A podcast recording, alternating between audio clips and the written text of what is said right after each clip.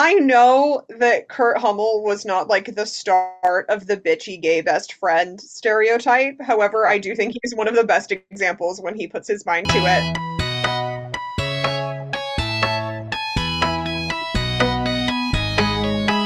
Hello, and welcome to the Singsations podcast. My name is Eliza, and if someone told me to sing a disco song for my Glee Club, I would sing Kermit the Frog's hit single Disco Frog off of the album Sesame Street Sesame Disco. That's such a good fucking song. If you haven't heard Disco Frog, do yourself a favor and go listen to Disco Frog. My partner and I have a vinyl that's called Disco Duck that is uh Donald Duck covers of disco songs or like original disco songs in a Donald Duck voice where he's like That's my Donald Duck impression. Have you listened? Please tell me that it has a cover of Disco Duck by Donald the Duck. Yes, I'm. I that's that's the premise of it, if I'm not mistaken. Okay, um, good. Hi, my name is Olive, and I just want to say this episode, the University of Michigan really jumped out of Darren Criss. Oh my God! Don't get me started. the theater kid, the we, BFA. We get it. You were in Star Kid. The BFA jumped out. This episode, as you may have guessed from our intros, is Saturday Night Glee-ver. I would say one of the better themes they do, bar none. It's just so fun. I have no it's notes. really fun. What I do love about a lot of like the themed episodes of Glee is how like intensely they refuse to justify themselves. Yeah. They're like, there's a disco floor in the Glee Club room now. Deal with it. If you Who have paid? questions, that's a you problem. Yeah. Who paid for this? How did they move it in there? Fuck you. They're constantly like the Glee Club doesn't have a budget. We need to be so so so so so so so so so worried about the Glee Club not having a budget. And then they're like, well, to be fair, Sue is helping out now, so I think it's kind of implied that like she's giving them money or that it's coming from partially the Cheerios budget. I don't know.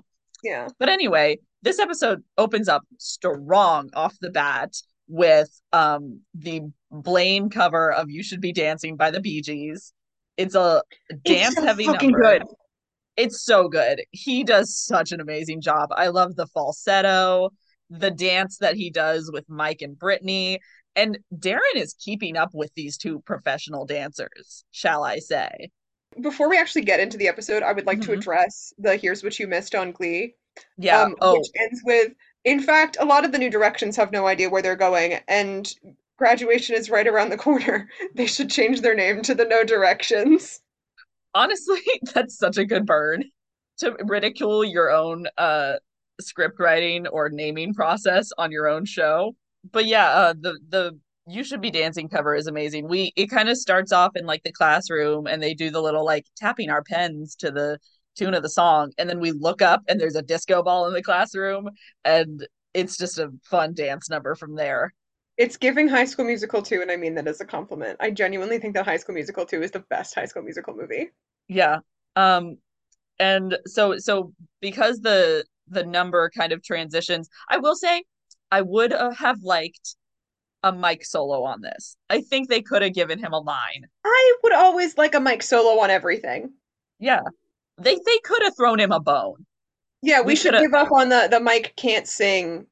And he's on stage for the whole thing. Him and Brittany are on stage for the whole thing. They they couldn't have gotten something. Anyway, still a great cover though. And apparently, um, they were performing this because this year's nationals theme is vintage. Did last year's nationals have a theme? I don't think it did. Is the yeah. thing. So and so they were like, oh, we were thinking vintage, but something with a lot of energy. So we wanted to do disco. And of course, Will is like super excited about this. He's like, oh, we did disco when I was in Glee Club. And everyone's like rolling their eyes because. Well, it wasn't vintage then, Mr. Schuester. Yeah, because also they show us a clip of like, you know, the Singsations Glee Club uh that Will Schuester was in and they look horrible in these like tacky orange and yellow loud disco outfits. Not even really disco. They look like cheap Party City costumes. I love the thing that I love about the Glee costume department is you can tell who they don't like. Yeah, when they just gave up. And and Will is like, "Oh, this is so great. I'm so excited for everyone to do disco." And then everyone in the audience, they go, Well, there's one problem with that. Disco sucks. And they all shout it. They are wrong. This is a Disco- pro disco podcast. This is a pro disco podcast. I genuinely, I am two seconds away from going back into my drawer and pulling out the You're Wrong About podcast t shirt merch that I got that says Disco Never Died a bunch of times because Mhm. Disco never fucking died. I am being so serious. Not once again on our podcast telling you to go listen to another podcast, but go listen to the disco episode of You're Wrong About. And uh, can I say something about the disco sucks thing? Is it just me? Or do you not have to know a little bit about disco in order to know that you should say disco sucks when someone brings up disco? You know, that's an excellent question. Do people who have just a normal a normal level of not disdain for disco but not preference for disco as well, do they know that they should say disco sucks in response to a situation like this? Because it seems like everyone in the Glee Club knows that that is the canned response. Yeah. And there's a reason for that. Again, the You're Wrong About episode, it's masterful. Um, but like the thing is, first of all, I refuse to believe that Kurt Hummel, camp icon, does not fucking love Cher Yeah, you cannot tell me that Kurt Hummel does not want the John Travolta suit that will be mentioned. Here's the thing. I don't mean to stereotype, but Mhm. every single other gay man that I know who is of an age with how old, you know, Kurt Hummel would be now, loves Cher. Yeah, And I'm not saying that white gay men are a monolith. Of course not. I'm just saying that there is a pattern of But, but she's, she's Cher. literally Cher. When I went to go see Mamma Mia 2, I had no context for who Cher was because that's What the type the of home fuck? right? That's the type of homeschool that I was. So afterward, I was like, that was a really good movie, and she was excellent. Like, I don't understand why everybody in the entire theater cheered. Like, what's? And I posted on Facebook, like, what's the deal with Cher? Like, not in a derogatory way, just like I genuinely don't understand. And my friend messaged me, like, have you been dead for the past your entire life? And I was like, no, I was just homeschooled. That's so fucking funny. I have to leave that in. Do, he was like, do you just like hate music? And I was like, no. That's wild. It was just like I thought you said that you listened to a bunch of '70s music because that's the music your parents played for, and I was like, yeah, and it was all compilation CDs. So I just gotta say, Kurt Hummel would fucking kill a cover of "Believe" by Cher. And oh I'll my god, that. I cannot that is a hill I will die on. See, we don't have to do, and here's what you didn't miss on Glee this episode because you just did it right there. They should have made Kurt do a Cher song. Chris Colfer has the pipes. This is not the point. We need to move on.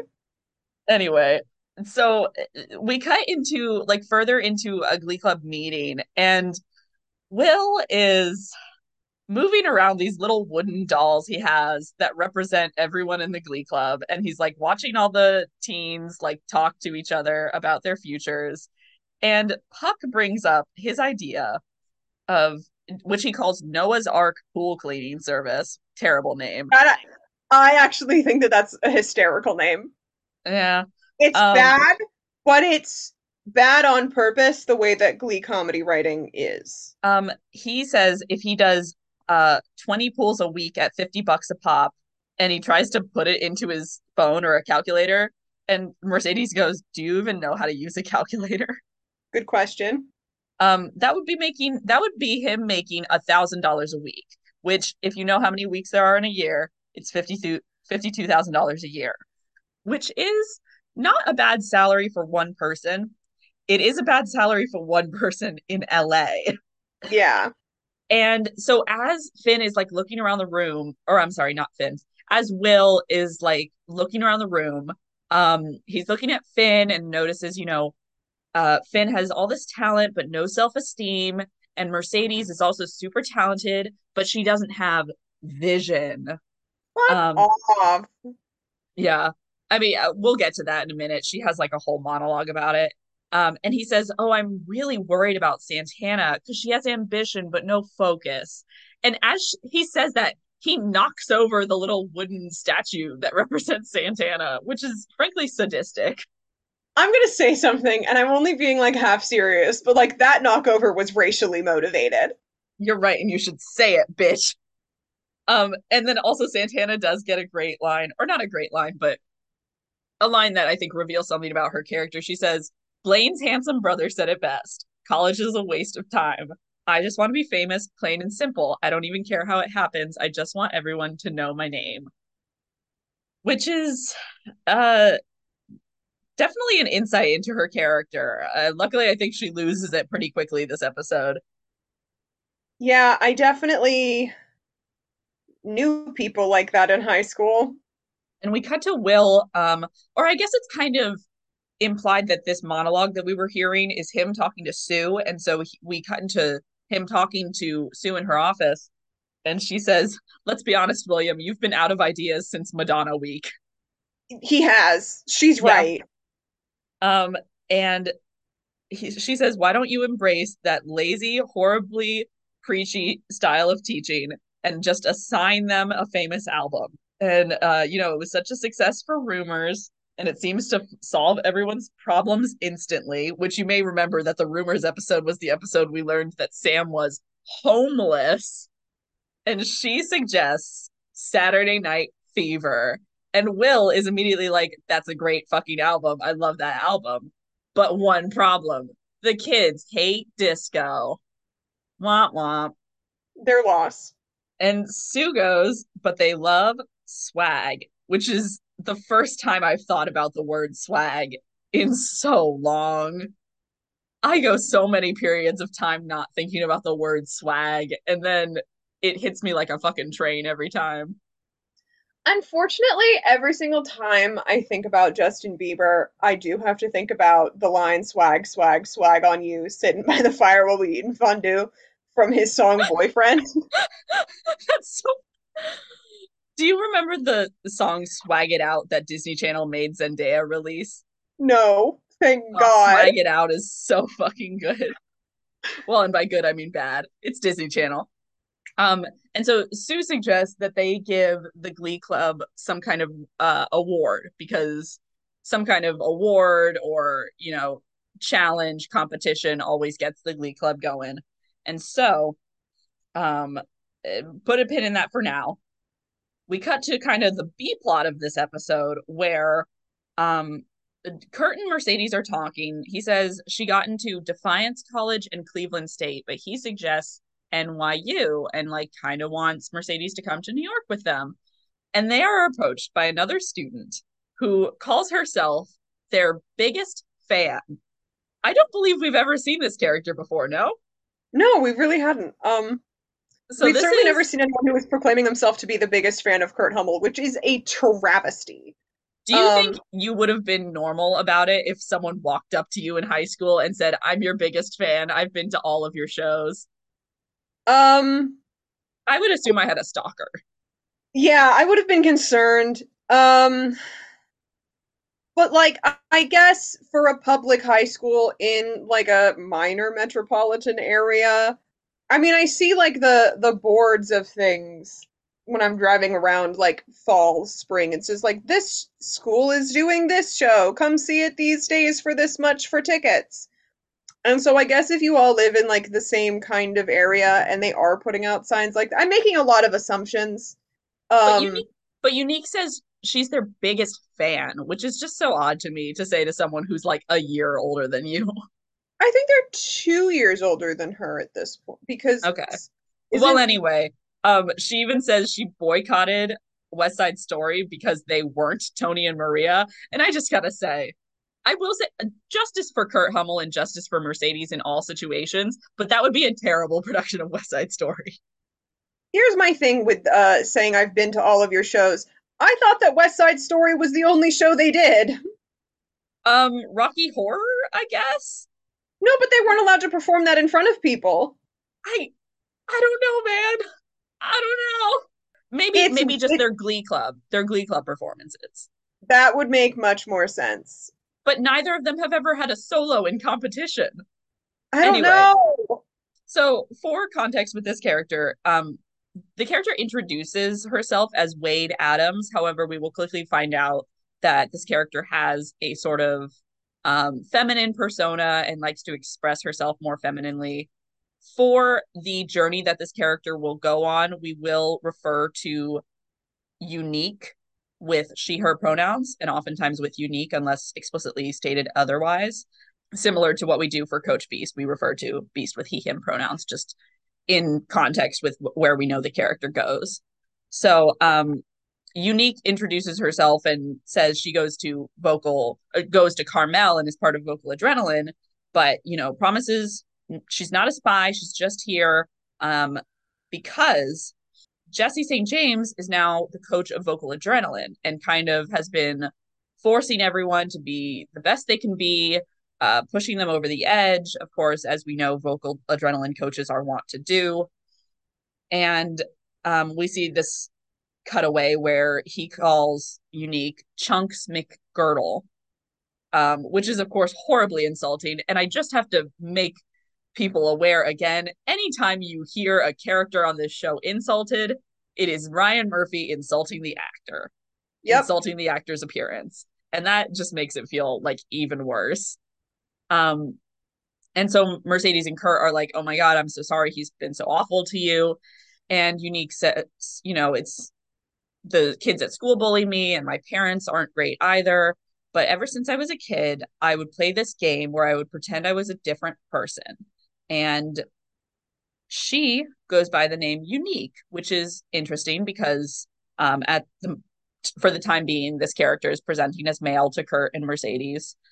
Um, and so we get this like cutaway that's kind of like a reimagined unique introducing herself to Kurt and Mercedes, where she's wearing like a fur coat and has sunglasses. And uh, they say she has exquisite taste and she walks on a red carpet and says her grandparents were Andre Leon Talley and Beyonce. Only the best will do for unique. And like it's it's just beautiful.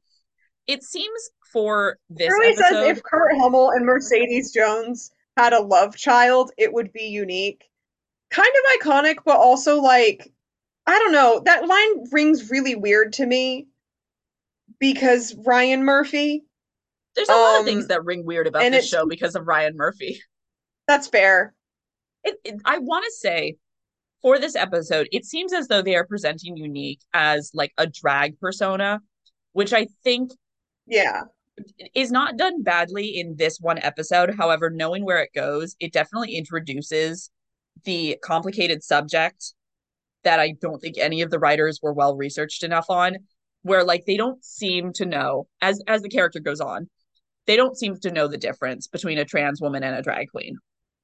Because for this episode, yeah. it seems like they are definitely portraying unique as like a drag persona, and then the character still goes by Wade in their day to day life, which is totally fine if that was the case. However, obviously we later find out that she you know fully wants to be perceived as unique and wants to be called. She her pronouns pretty much all the time.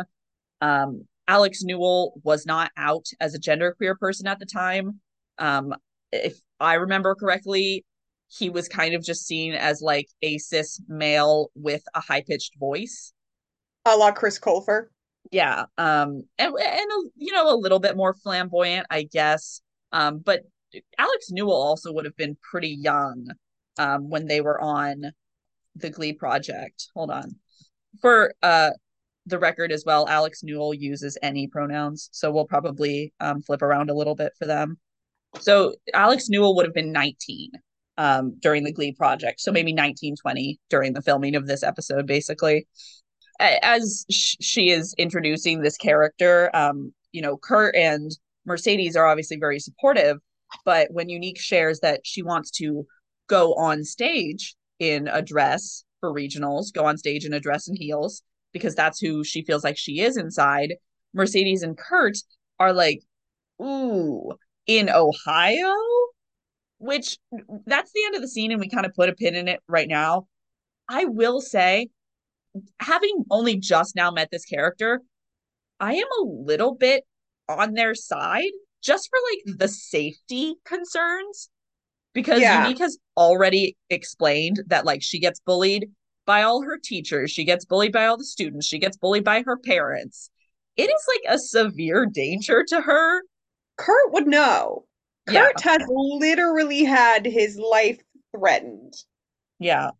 I like where this episode ends up going with the character, but just like for the end of that scene, like it it, it kind of freaks you out because um you're presented with this sympathetic character um as a trans person. I think it's something that I kind of uh think is important to represent on TV, but I'm also kind of siding with Kurt and Mercedes where like sometimes it's just safer in in the situation you're in.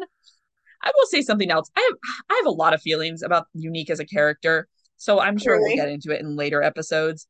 I don't love how they seem to have the writers of Glee seem to have a very monolithic view of like drag queens are people who make up a character because they were abused. That seems to be what is implied with Unique this scene.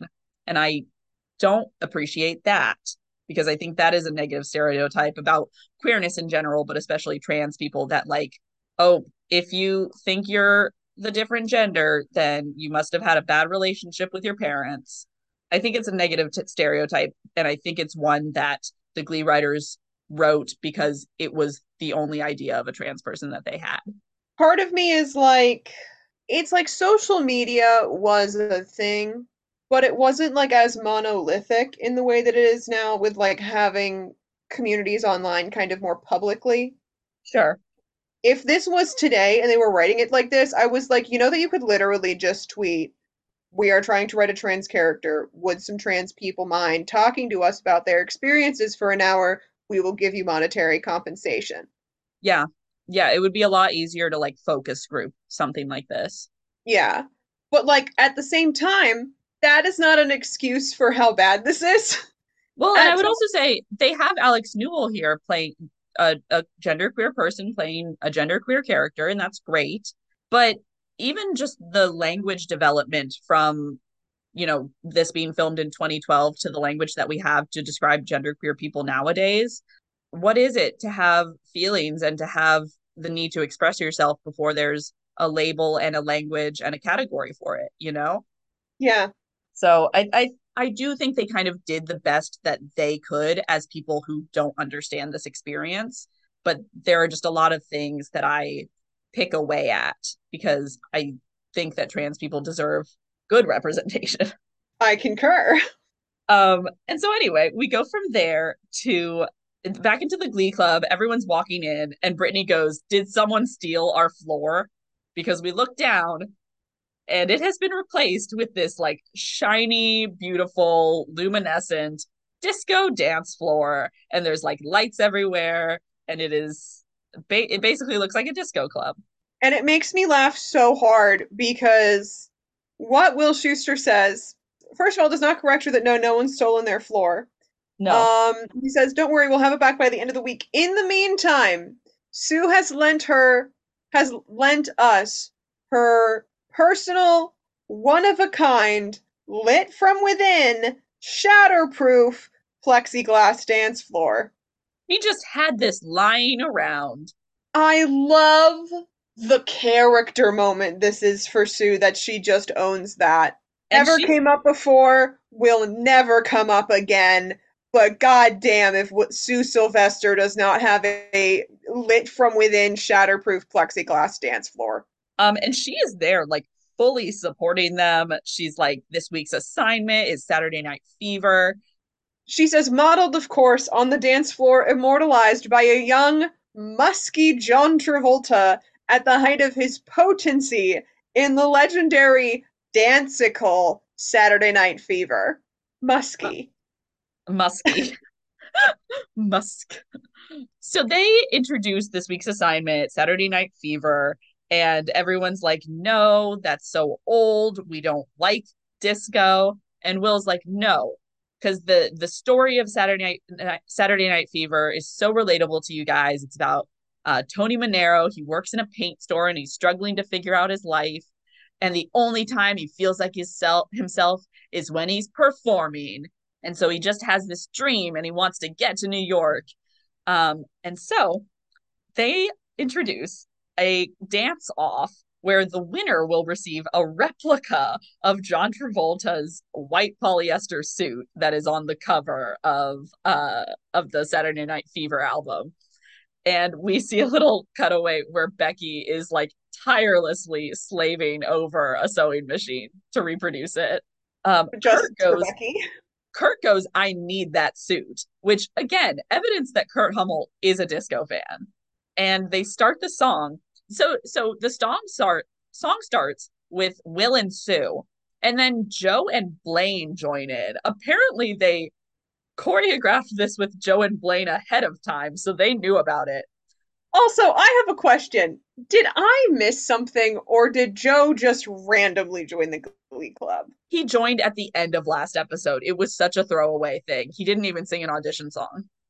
Does Joe enjoy disco? We know nothing about this guy other than Christian Dreadlocks homeschooler. I mean, presumably his because my parents waited 10 years to have kids, perhaps his parents were of a similar generation and they listened to a lot of disco in the house growing up. They go into the cover of Night Fever, also by the Bee Gees. It's fantastic. Um, I will say Matthew Morrison's falsetto is not quite as pretty as Darren Criss's. However, it's still a good cover. Um, I actually do like the little solo they give to Joe. I just find it misplaced because I don't think we have enough context for this character joining in on this song. Yeah. And as they kind of like get the dance train going, everyone slowly joins in. It should be noted, you know, we're kind of focusing on Santana, Mercedes, and Finn.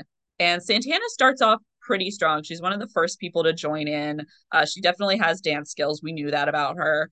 Um, Mercedes joins in and she's like a little like offbeat at first, but she like kind of gets into the groove of it. Finn is not doing great with these dance moves. He is barely getting through the like classic disco crossbody point, and that's about it for him. I think it would have been hilarious if he was actually fantastic at this and it, it was truly disco was the way to get his dancing shoes all along. Yeah, maybe this is what he needed. And they as they end the song, um and so we we kind of knew this going in, but this competition is like slightly rigged towards Santana, Mercedes, and Finn. And so they announced, you know, they're the three finalists. And everyone's a little confused. Like, how did Finn become a finalist? Because like he's clearly not very good at this. And we cut to Will kind of talking to the three of them alone. And none of them seem to care particularly that much about the whole white suit thing. Like Kurt was really the only one who was like super into it. Um, yeah, I really think they should have just gone with like the dinner for two at Breadstix would have been a better motivation for these children. And Will's like, okay, guys, but it's not about the suit. It's about living your dreams. And he explains to them that this was all a ruse because he wants them to, you know, decide what they want to do with their lives this week. And they once they do, they have to perform a song from Saturday Night Fever. Technically not a crime, however, I'm going to call it right now. Has Will Schuester committed a crime? Yes. Mercedes immediately calls him out. She's like, "So the whole thing was fixed just so you would you would force us to tell you what we want to be when we grow up." Like, what the fuck? And he's like, "Look, if you want to view it that way, fine. But your game, this is your game, your life, and time's running out." And I gotta say, it's your game, Will. You're the one who's making a game out of these children's lives. Yeah, it's weird. I don't You- like it. He literally devised this entire thing. And we get actually a very nice monologue from Mercedes, I think, where she's like, you know, where does Mr. Schue get off telling me I don't have a dream? Um, just because I don't want to rush off to New York um, and star in a revival of Sister Act doesn't mean I don't know what I want to do. Um, and she explains that she does want to be a uh, star. She wants to be a singer. She just doesn't know how to get there. And she says, Mercedes Jones has desire and ambition so hot, it's like a freaking volcano. And we go into her cover of Tina Turner's Disco Inferno, and it's amazing. Doing a whole dance number. They're wearing matching There are costumes. Yeah, uh, she is bedazzled out. It's giving bejeweled, just in the self-expression of it. I sh Mercedes, Amber Riley, period. Amber Riley, end of Like, sentence. what more do I need to say? Like, she's just amazing. And the fact that, I mean, for a character that we've been told time and time again, you know, has no energy, has no work ethic, is lazy, she put this together in a day, choreographs it, performs it, and it should be noted as she's performing, Sam is filming her on his phone. Uh, as they kind of bring down the number, she explains to everyone, you know, she her dream is Mariah, Whitney, Aretha. She wants to be like them and sing number one hits that inspire people.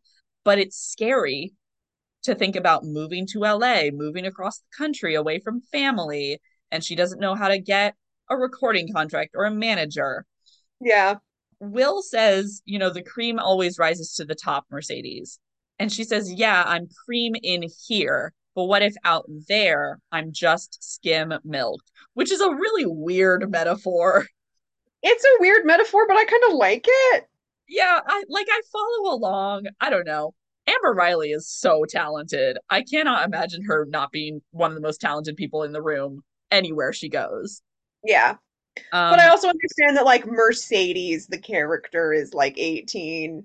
yeah. Oh, and, and I think her insecurity in her talents and her persona is an actually consistent part of her character that I don't think Yeah. gets enough attention. We cut from there to Kurt and Rachel have a little exchange in the hallway. So Rachel and Finn had a big fight at the end of last episode because he tried to talk to her about potentially moving to LA with Puck, and um, she doesn't want him to do that, obviously. Um, and Kurt says you should go talk to him, and Rachel goes, "No, he called me spoiled and self-centered, so he can come talk to me first. And Kurt goes, "That's a great way to start a marriage." And so, and Rachel walks away. She doesn't end up talking to Finn. Puck comes over and is like, "Hey, I want to go apartment shopping in LA." And if I get a one bedroom, you're screwed because two dudes in one bed is like confirmed gay. Puck is Puck is gross. You know, I'm just gonna say it. I know we don't like to focus on his character too much, but this unfortunately is like kind of a Puck centric plot. I will point out this was a period when Puck's mohawk was like growing out, and it's like weirdly long and floppy and gross. It looks bad. Not Yeah. it is very hard for a Mohawk to look for just like the, the the type of Mohawk specifically that he has. Like at least style it somehow. Like do something with it. Yeah. And this is also a scene where Puck says, like, Finn, you're my best friend. And again, I have to ask, since he? when? Puck telling Finn that Finn is his best friend. And I'm sitting here and I'm like, I know this isn't a crazy ex-girlfriend podcast, but it's giving you're my best friend and I know you're I'm not yours and that's okay. And Puck kind of expresses to Finn that like he wants him in LA because if Finn is there with him, the big city won't seem so scary. And Finn kind of brushes it off like, "Oh, scary, nothing scares you. You're such a tough guy." But obviously Puck, you know, is sharing a vulnerability there. What I will say is I think there's an interesting comparison to make to Puck wanting Finn out in LA with him because he's scared of the big city and Rachel wanting Finn in New York with her because she's scared of the big city. It's an interesting comparison to make, and I do really like when you put it together like that. I do really like the characterization of Finn Hudson as someone who's just comforting. Well, and he's being pulled in so many directions. But I mean, like from like a character perspective, from like a s- building out who he is. I think that this is obviously this was unintentional because nobody thought that Cory Monteith was going to pass away as he did. This characterization of Finn as someone who you just feel safer with, someone who you feel more comfortable with, someone who having him by your side. And you also see this with Kurt, like the the the way that Kurt gets like not more self-confident in general, but like grows as a person once he and Finn like become brothers. It goes unacknowledged in the narrative beyond like this, like it would be less scary with you there. Even getting out of like he was one of the show's main characters, I think it's stuff like this that makes Finn's death hit so hard.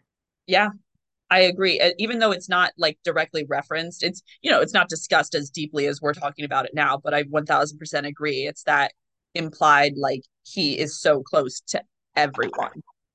Yeah. Um we're going to cut from there. I'm going to kind of skip to the next scene where Sue is calling Kurt and Mercedes into her office, calls them porcelain and wheezy. She brings to their attention that she knows that this you know, student from Carmel visited them and she thinks, you know, they're traitors and that they're conspiring with the enemy. And they explain, no, no, like she just came to us asking for advice because she wanted to wear a dress to perform at regionals. And so we obviously said that wasn't a great idea just for safety.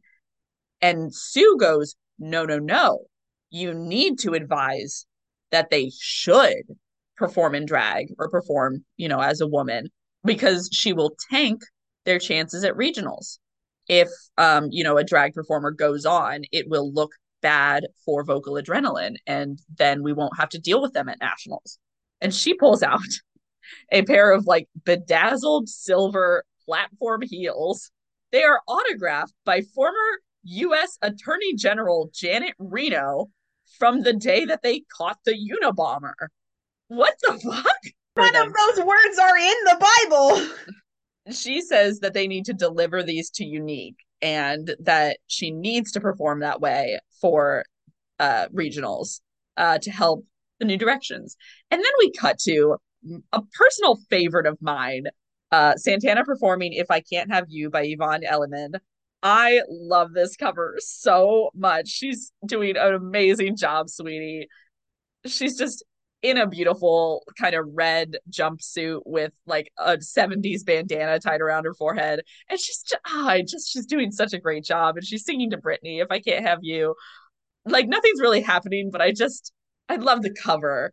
The thing about this episode is that in the episode the characters are not having a good time with disco but you can tell that every single member of the cast performing is having the time of their fucking life they're doing such a good job, sweetie. And and I don't have much more to say about that song. It's probably my favorite of the episode. It's just one of the more simplistic numbers. Like it's just her singing. Will gets up at the end and says, like, oh, I can see exactly where you were going with that. It's more than just a love song. It's conveying your dream that marriage equality will be a reality for everyone. And she's like, shut up. I didn't say that shit. Yes, I want marriage equality. And yes, I love Britney but my mistress is fame. And uh, that song was all about how I can't live without fame. And she's Will such an 18 year old in this scene. Yeah, she's such an 18 year old. I don't think it was right for Will to go up and like immediately project his ideas onto the song. But then on the other side, I'm like, Santana, you can be so much more than just a Kardashian. Yeah. Um, and you know he advises you know fame is not something to aspire to. She goes how about you save the lecture for the theater nerds that are going to starve in new york while desperately trying to tap dance their way into the chorus of godspell? No offense gay berry. Gay berry being kurt and rachel's ship name i guess. Homophobic. Also funny. Yeah.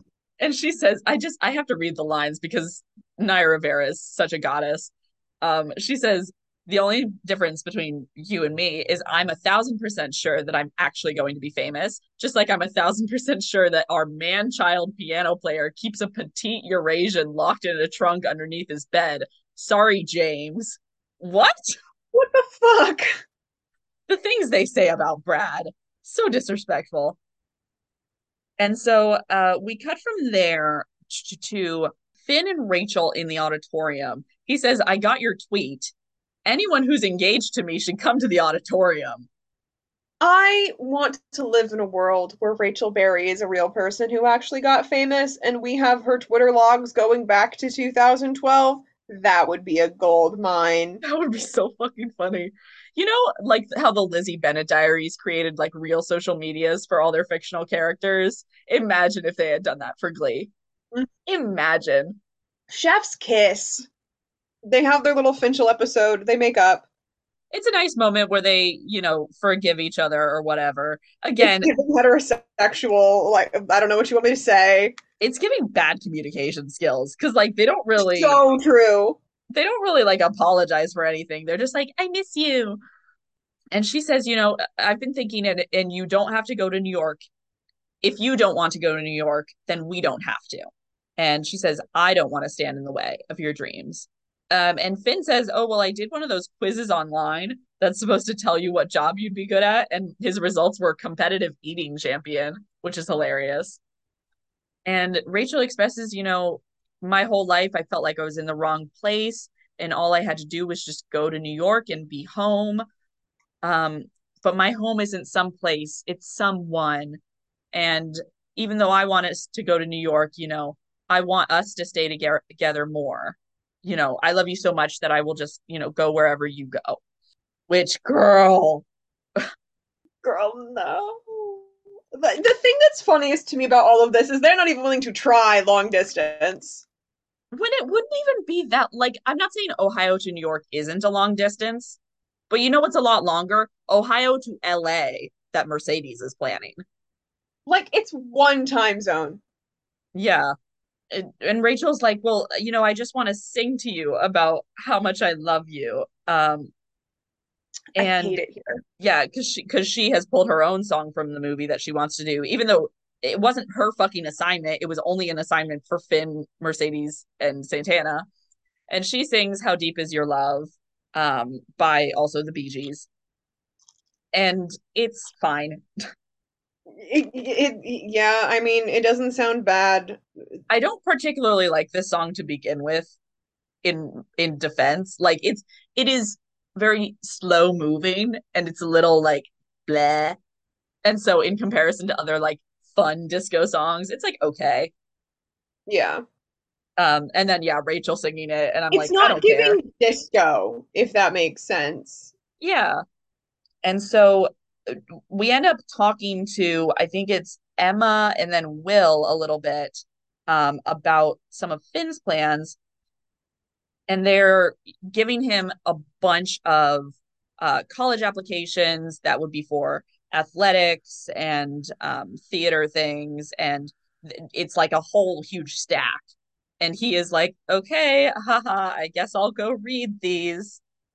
And they're like, no rush, no rush though but the applications are due soon. So like maybe a little rush.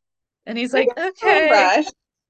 yeah um and it, it, it is very sweet that they're helping him but i think it's almost making it worse because he's like ooh the pressure is really fucking on. Yeah.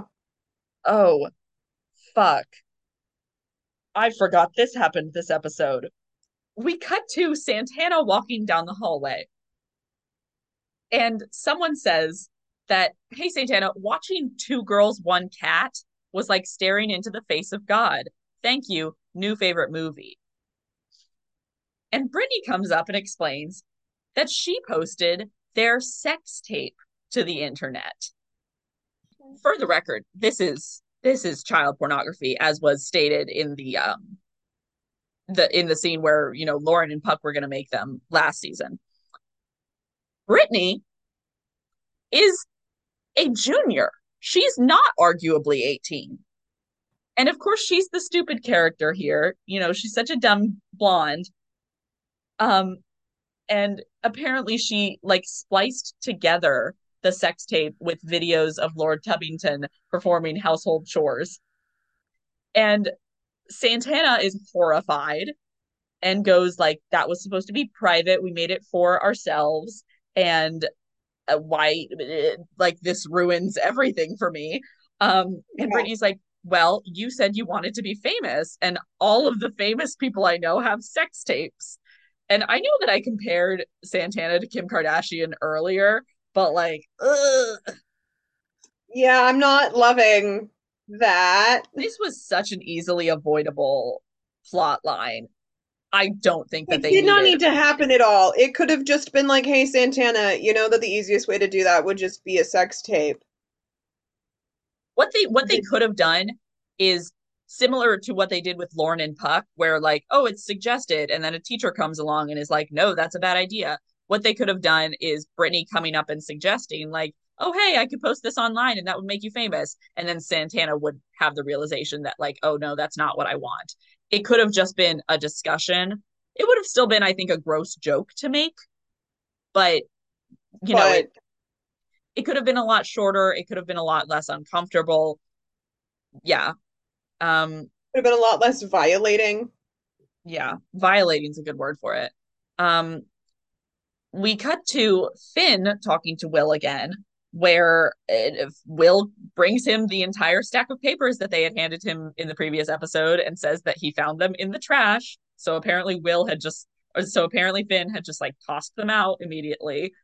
Um and Finn is like, "Well, I don't know what to say cuz I would rather puke than spend a minute in any of those places." But Rachel is so hopeful and she wants the best for me until she really realizes that her fiance is a total loser. And I just want to say a little a little what's the word for it? The opposite of foreshadowing, a little throwback to Quinn always calling Finn and Puck Lima losers. Yeah. I definitely think that that is a part of this here. He is like terrified of being a loser um with no skills or no future and he doesn't know what to do with his life because he's not qualified for anything and he just wants time to stop. He's having decision paralysis. Yeah. And he's like, "Oh, I want it to feel like I'm on the football field or I want it to feel like I'm on stage and everyone's cheering for me." And Will says, "Well, let's find something out there that gives you that feeling." And he says, "The feeling of being young, where is it?" show me. Oh God, Cory Monteith's acting. And Will, instead of giving actual advice in this scene, Will uh pulls out Saturday Night Fever and is like, This is your glee homework. You need to watch Saturday Night Fever. Which is so not relevant to this. I really think not helpful at all, Will. It's really not. It's mad not. It's Yeah we cut from there back into this Santana situation where she is again being like harassed in the lo- uh, library. Some kid is filming her on his iPhone, and Brittany comes up and is like, uh, are you going to thank me for uh, your newfound fame? And also, to be clear, like, she's really only quote unquote famous like in the school that knows who she is. Yeah. It seems like, which I mean is like a not real fame and b she didn't want to get famous from this anyway so now just everyone that she knows in real life knows that there's a sex tape out here god can we mention Santana's potential PTSD from being outed to the entire state and then having a sex tape leaked online? Like, God. It's bad. They put Santana through so much shit, and they're like, why is she such a bitch?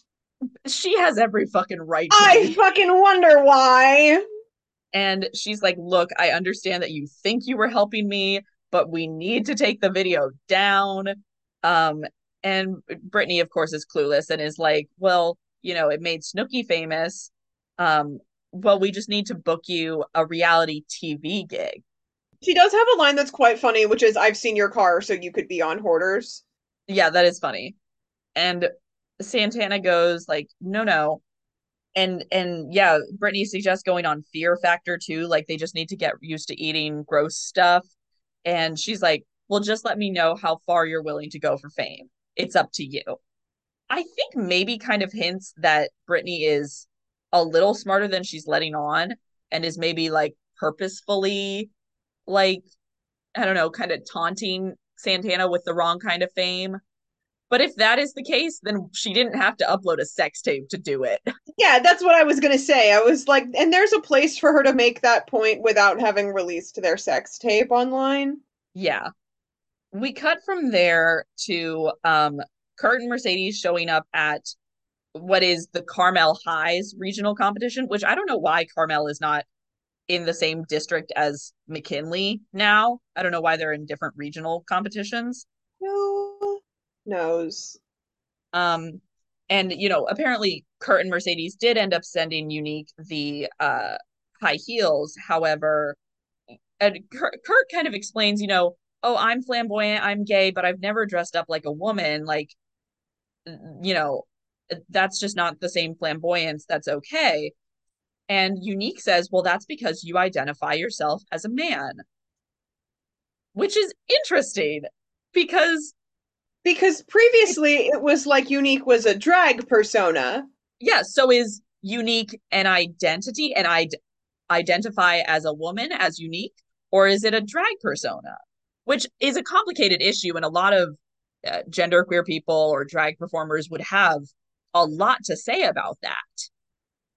And so boiling it down to one line of like, well, you identify as a man is like very reductive. There's so much to say about gender expression in this conversation. Yeah.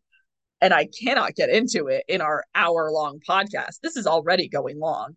Yeah, we really do try to keep this shit trim and we do a really bad job. Uh, Jesse comes up and says, Oh, well, look who Schuester sent a spy on me. The laziest person alive and the pasty faced ghost boy.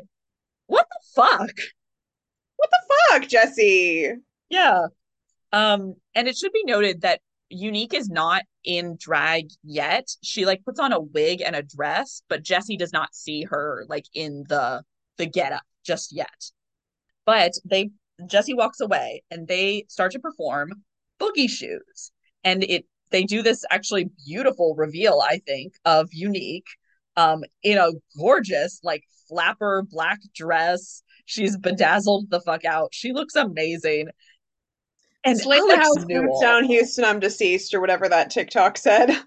Alex Newell's fucking voice and like performance ability is so strong. What I wouldn't give to see Alex Newell perform live. I want to see her in Shucked. I want to see her uh, in concert. Uh, I would have loved to see her in Once Upon This Island. It's so good. This is a Glee cover I consistently listen to, just apart from everything else. It's so good. And the choreography is amazing, as most vocal adrenaline performances are. What I will say is, vocal adrenaline has gotten a lot smaller. It has like maybe 12 people tops in it now. Yeah, it's a bit strange yeah, it's a couple pairs of like guy girl dancers and then Unique doing the lead singing. Um, it used to be a troop of like 40 people when Jesse was in it. So I guess he's made it really unbearable for people. I will never stop thinking about vocal adrenaline Bohemian Rhapsody, and that is the standard that I hold every other yeah vocal adrenaline thing to. And we th- that performance actually ends up being a huge hit so, you know, Sue's plan also failed that, you know, oh, if Unique goes on, then it's going to tank Vocal Adrenaline's chances. Like, people actually end up loving it because Alex Newell is such a fucking good performer. And we cut from there to Finn and Rachel talking again. And he's like, hey, I figured out what song I want to do from Saturday Night Fever. And suddenly he's like all inspired, but it doesn't work without a dance partner. And he does the Gees more than a woman. And it's so good. This one's really cute and sweet it like normally I kind of roll my eyes at like a Finn and Rachel number, just like we just did with the How Deep Is Your Love.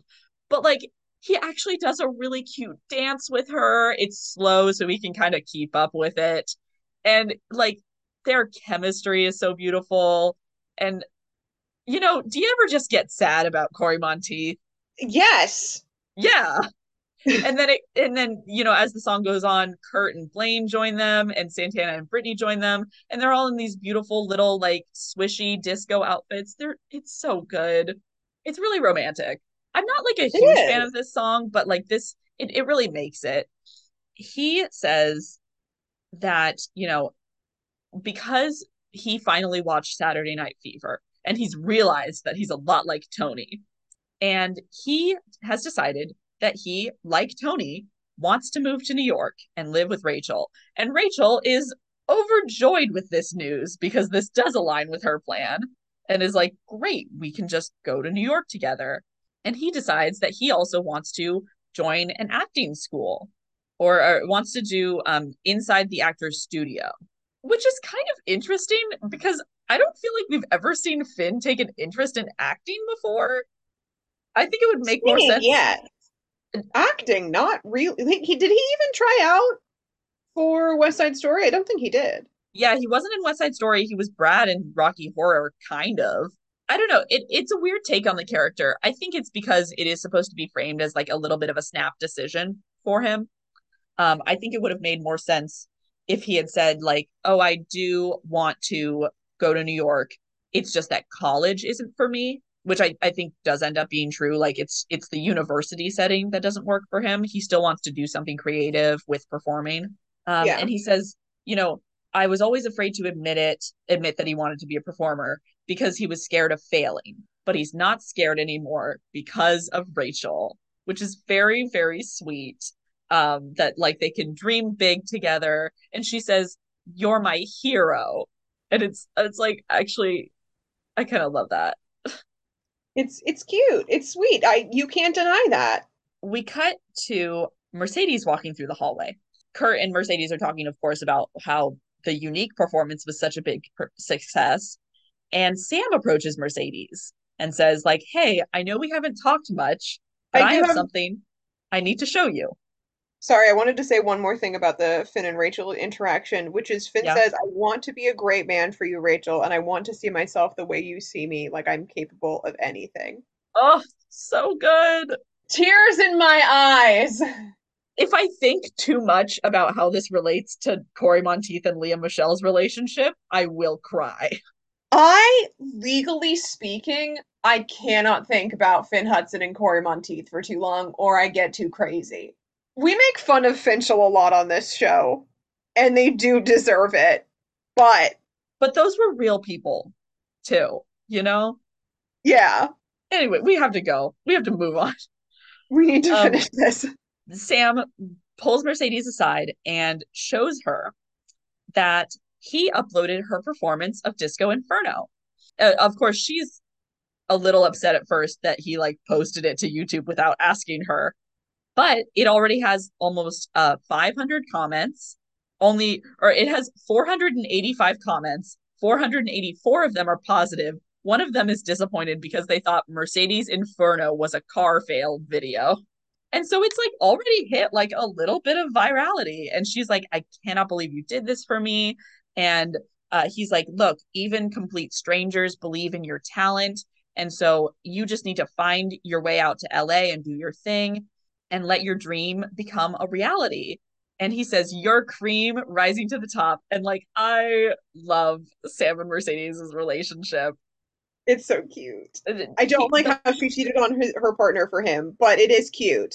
yeah th- they kiss at the end of the scene i think it's a it's a good way to get them back together go from there to um santana and brittany in sue's office and sue calls santana boobs magoo which is a little funny and you know of course she's disappointed in them for making the sex tape but obviously sex tapes are a dime a dozen these days and she said she made a sex tape with oliver north Insane.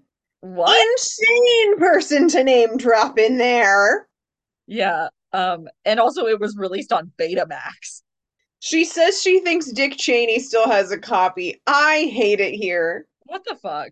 And and she says she's so disappointed in Santana because you just want to be famous and you don't care how you get th- you don't care how you get there. And Santana's like, "Yes, I learned my lesson. I'm embarrassed. I want to do something something with my life. I want to have substance. Um, and I do want to go to college, which is interesting too, because earlier this episode she was like, college is for losers. And Sue hands her something and says, like, I'm I'm one step ahead of you. Yeah, Santana's like, what is this? So Sue went, and I don't know how college applications for scholarships and stuff work. I assume she just like cut together things of Santana cheerleading, Yeah. um, and like sent the the standard application stuff, which I think some of that you have to sign. I wouldn't think that you could just do that for someone without them knowing, but what do I know? Um, I can understand how Sue could write a very strong letter of recommendation. but she got Santana a full ride from the University of Louisville. which is amazing. It's apparently the nation's nation's top cheerleading program. Sue is fully supportive of like, I know you don't want to be a cheerleader for the rest of your life, but this is your foot in the door. You can get a degree in anything. Then she says something kind of racist, which ruins the moment, but I, I this is a beautiful moment for Sue, considering how much she's just tortured all the cheerleaders. You know, And the thing is, it was Brittany's idea. Yeah. Such an amazing opportunity for Santana. Like you could literally go anywhere. Once you have a full ride, you just gotta you just gotta do some cheerleading on the side. Make sure you keep your sports. up. Like that's Yeah. And so this is amazing. And you know, a, a smart moment from Brittany too. Um, and I guess it's assumed that she did take the sex tape down. And they say that they love each other at the end, and it's very beautiful. And then we cut to the last scene where they announce that all three of the uh, all three of them, Santana, Santana, Mercedes, and Finn, have won the white polyester suits. And um, in celebration, they're all going to do a group number where suddenly they all have white polyester suits and they do staying alive. I don't understand it at all, but it means so much to me. I don't know how they all have the suits. I don't know how they all changed their tune about disco so completely. but I love it. Hey, I hope this episode made a lot of people change their tune about disco. I agree. As noted, I'm a disco lover. I I think it's such a fun genre. We pretty much like all of the songs this episode. My personal favorite is If I Can't Have You. Since you took said that one already, I'm gonna do the other one I was thinking, and I'm gonna of course do Disco Inferno. Yeah, they're all so strong. I would also say Boogie Shoes, More Than a Woman. You should like they're good. Um, the lowest ranking one is How Deep Is Your Love, just because it's a little meh. And then uh next episode is called Dance with Somebody, which is their Whitney Houston tribute episode, actually. Um, forced um plot, I will say. I think they did it because it kind of fell in line with Whitney Houston's death. And so it, you know, it was just a good time for them to do a bunch of Whitney. Kind of some evolution with Joe and Quinn, which is a little weird. And also, we get a so emotional cover for all my drag race fans out there. This isn't. Is this the cheating episode? It's not right, but it's okay. Oh, yes, it's your favorite episode. It's so undescribably camp. All of them. Who have all cheated on all of the rest of them, and how excessive it is elevates it to camp.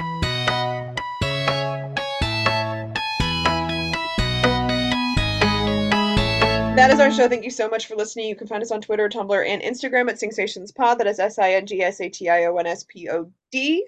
Uh, vote on our polls. Leave us reviews. Let us know what you think. We'd love to know what you think. Um, do you disagree? Do you think disco sucks? If you think that, you are wrong. But you can tell us why you think that. I won't listen. Okay, thanks. Bye. Okay, thanks. Bye.